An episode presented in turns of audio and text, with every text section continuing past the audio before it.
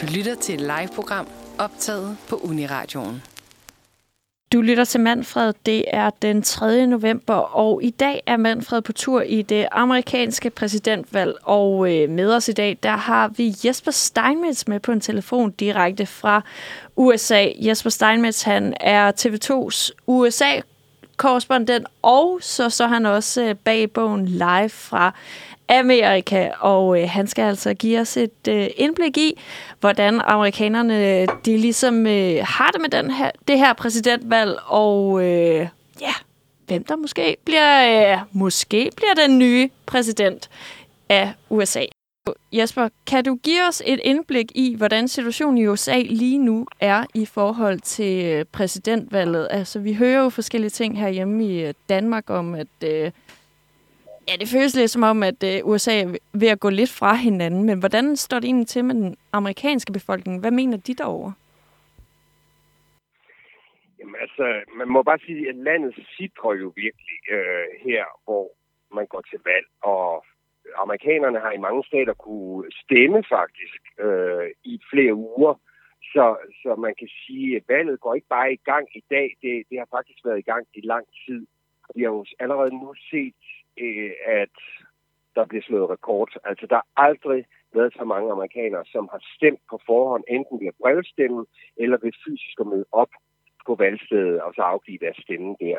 Øhm, og det viser jo noget om, at der er en ekstrem stor interesse for det her valg. Og det er der altså både blandt republikanerne og blandt demokraterne. Men jeg vil sige, at hver eneste gang jeg taler med vælgere, og det har jeg jo gjort øh, hele tiden i de sidste par uger, så tror jeg faktisk, at det kan godt være, at de er uenige politisk, at de er uenige om, hvad der er godt for det her land, men de er enige om én ting, og det er, det er det, det vigtigste valg nogensinde i deres levetid. Og hvorfor, øh, hvorfor er netop det her valg så vigtigt?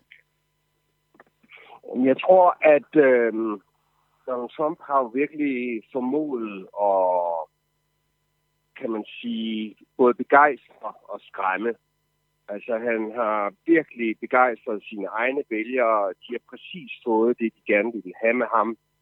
Og så har han virkelig forarvet og skræmt og ja, gjort den anden halvdel af amerikanerne øh, pinligt over øh, de forløbende snart fire år. Og det er derfor, jeg tror, der er mange, især på den demokratiske side, som ikke gad at gå hen og stemme for fire år siden af forskellige grunde. De er hen og stemme i år. Der er også mange, eller der er nogen, som stemte på Trump for fire år siden, som er øh, frygtelig chokeret over, hvad det har ført med sig. Og de siger, at det var jo det var ikke det, vi ønskede, og øh, vi ønskede ikke en mand, der opførte sig på den måde. Mm. Og de går også hen og stemmer på Joe Biden. Hvad er det, som man kunne tænke sig herhjemmefra i hvert fald, når vi ser det med, med dansk synspunkt. Hvad er det så, øh, Trump har gjort af gode ting for USA? Fordi jeg tænker, han har jo ikke kun været en dårlig leder. Nej, altså han er, hvis du spørger øh, hans vælgere, øh, så fremhæver de en række øh, fremskridt og en række resultater. Øh, altså man skal ligesom se på USA før og efter coronaen. Før coronaen, der stod Donald Trump for den bedste økonomi i meget lang tid. Han stod for den laveste arbejdsløshed i 50 år. Han stod for at få gennemført en række af de mærkesager, han gik til valg på i 2016. Altså han har gennemført skattelettelser, han har ført en hård og stram immigrationspolitik. Han har udnævnt konservative højesteretsdommere. Og det er virkelig noget, han får øh, skulderklap for blandt sine vælgere. Så, så der, er sådan lidt, der er sådan lidt en tendens til, at vi stiger blind på Donald Trump øh, personlighed og øh, måde at opføre sig på, og den er jo øh, til tider ret farverig og anderledes, end man er vant til at se fra den mand, der sidder i det hvide hus. Men man skal nogle gange gøre sig selv den tjeneste, at man ser bag personligheden og så ser på, hvad han rent faktisk har udrettet. Det kan godt være, at man er enig med ham i, hvad han har gjort, men hans egne vælgere er stort set meget begejstrede. Men hvad så her efter corona? Der, øh, der har befolkningen ligesom skiftet holdning? Ja, men der, der er der helt klart sket det, at øh, der er mange, som bakkede ham op før, som ikke længere støtter ham. Og det er fordi især den ældre del af befolkningen, som, som typisk er, er mere republikanske end den yngre del, jamen altså, de er chokeret over at se, hvor lemfældigt der er blevet taget på håndteringen af coronakrisen. Og mange af, at de ældre amerikanere er jo simpelthen også blevet ramt fysisk ved, ved det, at de enten er blevet syge, eller nogle af deres familiemedlemmer er døde øh, af coronapandemien. Så altså, det, det, det har været sådan et wake-up call for, for mange amerikanere og mange republikanere. Og det kan meget vel være grunden til, at hvis han taber i dag, så er det nok den enkeltstående grund til, at han taber. Men altså, lad os nu se. Det kan også være, at han bliver genvalgt. Mm.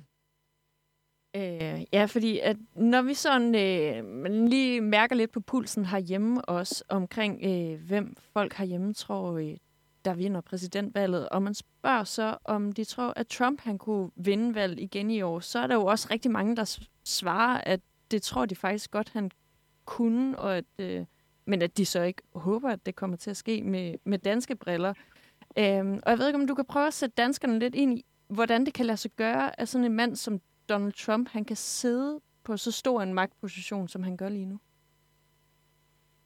Jamen altså, lige, før, lige til det første først. Mm. Altså, danskere forstår aldrig, at amerikanere vælger en republikaner til præsident. Og det vil jeg sige, det, det er altså mere danskernes problem end amerikanernes problem. Ja. Fordi det, det viser bare, at, at uh, mange i Danmark har ikke forstået, at USA er fundamentalt set et anderledes land end Danmark. Øh, Danmark er et velfærdssamfund øh, med en høj skatteprocent og en stor social sikkerhed, og hvor, hvor der er, altså hvor der bliver taget hånd om de svage. USA er et privatkapitalistisk land, øh, med meget højt til loftet, og hvor man ikke betaler særlig meget skat, men hvor man så til gengæld også i højere grad er tvunget til at tage vare på sig selv og sine egne og tage, tage ansvar for sit eget liv. Og, og de to samfundsmodeller strider bare mod hinanden. Altså det, det er, og det ene er ikke nødvendigvis bedre end det andet. Øhm, men, men det skal man bare lige hele tiden huske på, når man, når man undrer sig over, hvordan kan de vælge en republikaner. Altså folk kunne heller ikke forstå, at de valgte George W. Bush eller Ronald Reagan, der også var republikaner, til, til præsident. Nej, det er jo fordi danskere ikke er amerikanere. Så det, det er vigtigt ligesom at få fastslået. Og så vil jeg sige, at, at øhm, Donald Trump for, republikan, for mange republikanere er en stærk leder og er en er forretningsmand. Og der er jeg, jeg har netop skrevet en bog øh, om det her emne, og, og i bogen gør jeg meget ud af at fortælle, at amerikanerne har sådan nærmest et religiøst forhold til forretningsmænd. Altså, de synes, at hvis man er i erhvervslivet, og hvis man har sit eget firma, og altså, og har skabt noget selv, så er man nærmest sendt fra himlen. Altså, så er man sendt fra vor herre. Øhm, og øh, og det, det, er, det er en væsentlig grund til, at der var så mange, der var villige til at give Donald Trump chancen for fire år siden, fordi de tænkte, at vi har brug for at få nogle andre boller på suppen. Vi har brug for en, der ikke er karrierepolitiker, som er sovset ind i hele det der establishment i Washington. Vigtig pointe, tænker jeg også, øh, er for os danskere herhjemme, der øh, sidder nok og kigger lidt ind meget af det tiden i hvert fald. Men hvis vi skal prøve at øh, vende retningen lidt over mod Joe Biden, øh, hvordan står han så i den her valgperiode? Altså, Joe Biden står jo rigtig godt i meningsmålingerne, det må man bare sige. Og der er virkelig meget, der skal gå galt for, at Joe Biden ikke vinder i dag. Han ligger virkelig lunt i svinget. Uh, han ligger bedre i målingerne, end Hillary Clinton gjorde for fire år siden. Han ligger også bedre i de afgørende svingstater. Hvis, hvis Joe Biden ikke vinder i dag, altså hvis han, hvis han ikke ender med at blive USA's næste præsident, så må man bare sige, så har meningsmålingerne virkelig slået en skævert. Altså, så, kan man, så er der ingen grund til, at vi mere laver meningsmålinger, eller at vi overhovedet interesserer for meningsmålinger. Fordi så er de simpelthen peget så forkert, at, øh, at de ikke har taget højde for den folkestemning, der er. Øh, så, så altså alt tyder på, at Joe Biden vinder i dag. Øh, og hvad er det så for et USA, man får med Joe Biden? Jamen, det er jo i højere grad et USA som det, vi kendte under Barack Obama, hvor man fra amerikansk side er villig til i højere grad at samarbejde internationalt. Altså helt konkret vil Joe Biden genindtræde i Paris klimaaftalen, øhm, der vil i højere grad være fokus på, at man, man netop samarbejder internationalt. Men øh, Joe Biden vil fastholde for eksempel det pres på NATO. Altså han vil fastholde presset på et NATO-land som Danmark og sige, I bliver nødt til at bidrage noget mere. Altså det er jo Donald Trumps store trumf, at han faktisk ikke presset de andre NATO-lande til at bidrage noget mere, fordi amerikanerne er døde ham og trætte af at, og, øh, og tage så meget af slæbet selv i NATO-samarbejdet. Og det kommer ikke til at blive anderledes med Joe Biden. Det kommer heller ikke til at blive anderledes øh, med Biden, at man har denne her prioritet, at man skal sætte amerikanske interesser over andre interesser. Altså Joe Biden, han har ført valgkamp på, at han vil kæmpe for at få flere jobs, amerikanske produktionsjobs tilbage til USA.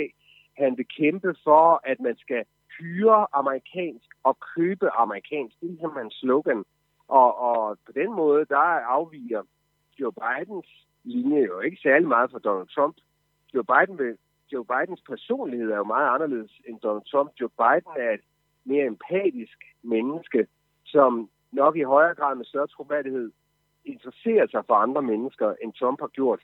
Men på den politiske front er jeg ikke sikker på, at vi kommer til at se stor en forskel, i hvert fald på kort sigt.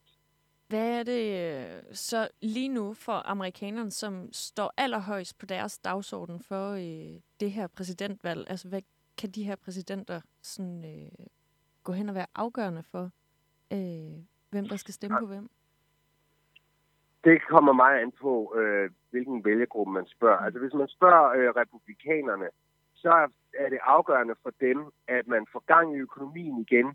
Og, øh, og det er derfor, at mange af republikanerne stadigvæk har fidus Donald Trump, fordi han før coronaen ramte, der viste han, at han er god til at skabe job. Så, så de, øh, de, de stoler på, at, at det kan han igen, når, når vi har lagt coronaen bag os.